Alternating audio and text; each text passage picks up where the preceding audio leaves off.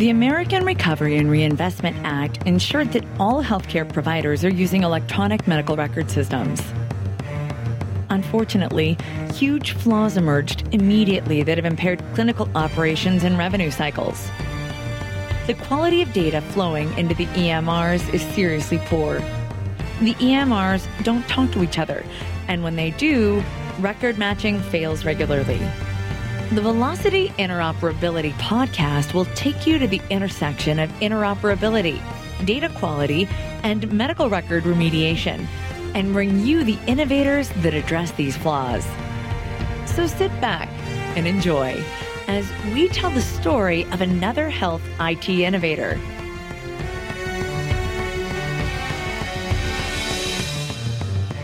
Welcome to the Velocity Interoperability Podcast, brought to us by the Gurus at Velocity. I'm your host, Joe Lavelle, and I'm really looking forward to another thought provoking discussion where we further investigate data quality, interoperability, and medical record remediation. We're going to get right to it today. We're joined by Mark Belanger, Director of Advisory Services at the Massachusetts eHealth Collaborative. Mark, welcome to the show. Thank you, Joe. Glad to be with you. Well, thanks for making the time to be with us today. Before we start a discussion, could you take a few seconds and give the audience an idea about you and your background? Sure. Thank you. I'm the Director of Advisory Services for the Mass Health Collaborative. Uh, I joined MAeHC about 10 years ago from the Booz Allen Global Health team. And together with Micky Tripathi, we set up a strategy group within MAeHC Today, our work is really focused on integrating care providers across the whole continuum.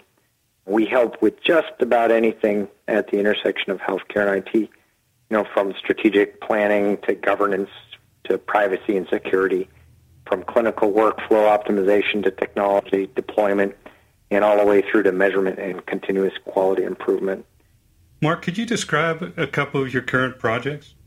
Yeah, some of our bigger showcase projects over the last few years have been supporting the launch and the deployment of the statewide HIEs in New Hampshire and in Massachusetts.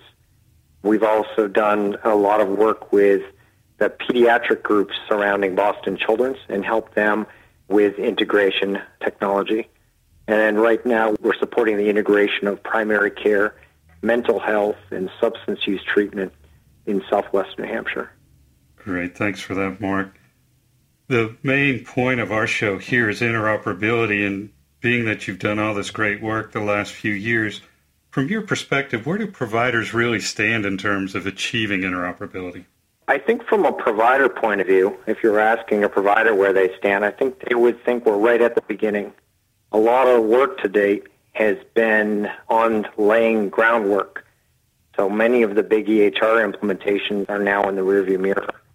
The majority of clinicians and their staff are using the EHRs, and some of them are even on their second iteration of the EHR systems. The HIE pathways are starting to be laid, and many are in place. But I think the main clinical islands still remain. We have a lot to do still to get down the integration care path, and interoperability and integration go together pretty tightly. So I think we're just at the beginning. I agree with you. As I got into healthcare 25 years ago, I had no idea it would take 25 years to get to where we are today. I naively thought that we were where every other industry was 25 years ago. Yeah. But Mark, you mentioned some of the projects you're doing. What can you tell us about your work in integrating behavioral health, mental health care, substance abuse treatment, community supports, and primary care in southwestern New Hampshire? New Hampshire has an 1115 waiver from CMS. This is great. It allows the state government to work with the providers in New Hampshire to really innovate around how they deploy services for their Medicaid members. The work in New Hampshire is really completely focused on care integration. They're basically taking a, a population of Medicaid members that have some sort of a behavioral health indication. So that means they're either seeking help for a mental health condition or they're seeking treatment for substance abuse. Many of them have comorbid as well, so we're looking at trying to treat the whole patient. And we're saying, how do we connect care providers together in a way where they can integrate care? In the Southwest region, it's pretty big. We have around 25 provider organizations that are primary care, mental health, or substance use disorder providers. And then we have another 35 plus organizations wrapped around them that are supporting things like housing and food security or county nursing homes, the justice system, or even working with the prison systems to try to tie together all of those providers. On the technology side, we have to be wildly flexible because we have a whole bunch of different requirements and we have a big range of IT maturity from complicated, complex IT systems like that at Dartmouth Hitchcock all the way down to some small mental health offices that are still operating in paper. Mark, what are some of the most common challenges you're seeing across the projects that you guys are engaged in? I think the biggest challenge is that the physicians aren't out in front a lot of the time. You've probably seen this in your 25 years, Joe. We've often have the IT people stepping up to the plate and trying to drive large, complicated change from the IT seat. And I think most every IT person would much rather be in a supporting role and having the clinical people really pushing the envelope on integration. And then having the IT people come in there and help them where IT is good at things, making things better, faster, more efficient, cheaper, and replicating processes. So that's the root of every challenge, I think, is just having the physicians take the reins and to start to really drive integration. There are other challenges. Healthcare delivery is just plain hard. It's complex. There's many different parts and roles, and all of these roles have been around for, in many cases, for 100 years or more. Changing healthcare requires slow, deliberate, and detailed attention. Whereas other industries, even as complicated as finance, is not nearly as complicated to turn as healthcare. I think having patience and persistence is what we need to move through these things. The best way I've ever described this challenge, Mark, is we're both old enough we went through Y2K with healthcare organizations. As we did the inventories of applications for big, medium, small health systems in Y2K, many health systems I'll just give an average. A middle sized health system had 250 applications that they were required to manage. Now, some of these applications only had seven or eight users. More of the applications had 20 to 25 users, and some were enterprise applications. But those same IT departments for a middle sized health system were 65 people. So they didn't even have a one to one person to application ratio. And out of those 65 people, they had help desk people and network people and desktop people. And so there's just no way an IT department can be experts at all the applications they're required to support and manage. And since Y2K, it's only gotten way more complicated now that everybody has an EHR and EMR they're connected to, at least one, probably many. And it's just the complexity is out the window the last thing I want to be today is a CIO of a healthcare organization. What are your thoughts about all that? I agree. I think some things have moved since then. I think the applications have gotten a little tighter. I think there are fewer applications, and those are starting to work together. But the chaos that you're describing from that time has kind of moved to the connectivity layer now.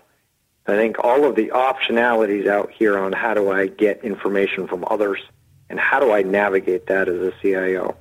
I've got direct secure messaging offered by, say, my state health information organization. Maybe I have a private health information organization that's collecting things in a big clinical data repository. I may have a view into three or four different hospital systems if I'm trying to access records. And then I've got Carequality in CommonWell coming down the pipe with quite a bit of promise for doing query-based exchange. So a CIO has to start making some pretty hard decisions on which ones of those to resource. And like you said, well, I'm already challenged in that role to figure out where I put my people. But how do I pick and choose among those things that might have success? So that's where we are today, I believe. Do you have any recommendations, just general recommendations for provider organizations to help them overcome some of these challenges we're talking about? I do. I always defer to going really practical. Like I believe in getting down to one or two really simple problems that you can solve and then try to crack those and go as far as you can. For example, you may be a VNA or a home health organization. Your biggest problem might be that you're sending a very highly qualified nurse out in the morning to drive 25 miles and show up at somebody's house and to find that person was admitted to the hospital the night before. That's a very narrow problem that you can solve with technology. You might be a primary care provider and you're trying just to figure out how to make sure you can coordinate with the hospital after a discharge of a patient so that you don't end up having a medication issue or you want to make sure you follow up properly on what happened there. So I think in every one of the cases, it's to try not to crack the whole thing, try not to figure out the whole problem, but to look at one or two very, very small cases that would be most important to your patients and to try to work on those with technology. Mark, I don't know if you know this, but I'm a very powerful person. When I noticed the industry didn't have a czar over ICD 10 and we just kept on delaying and not really making progress, I anointed myself and fellow social media rock star Steve Sisko as the czars of ICD 10. So if I were to anoint you the czar of interoperability now, what are three or four things that you would do today to accelerate the achievement of interoperability? That's great. First thing is I would democratize my role. I don't think this can be done from a top-down czar. I think this is all about setting the conditions in the market to get things to move toward integration. I think our best bet right now is to continue down the road of accountable care and to start simplifying, greatly simplifying the way we pay for health care and get that lined up. I think a lot of the work that comes from making those changes will flow right through. And we'll start to see, if I'm to read the TVs, we'll start to see people that see it's in their best interest to do what they want to do anyway, which is to integrate care around a patient, because they really do want to do that.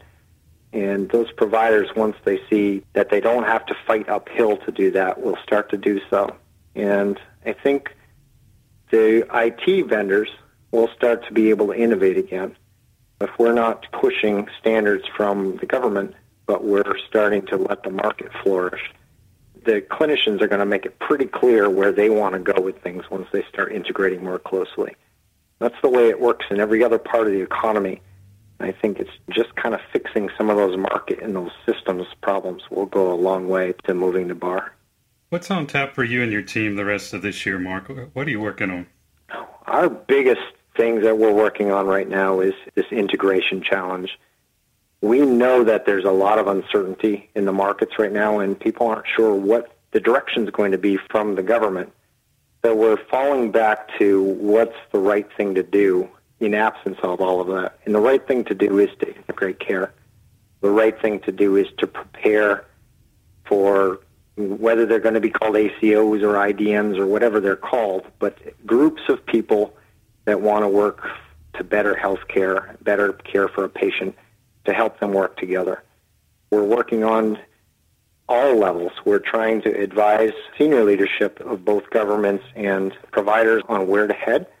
And then we're right on the ground, side by side with the providers, the foundation for anything we to be able to measure outcomes in a deep way. So we're going to work on all those fronts for the next year and beyond.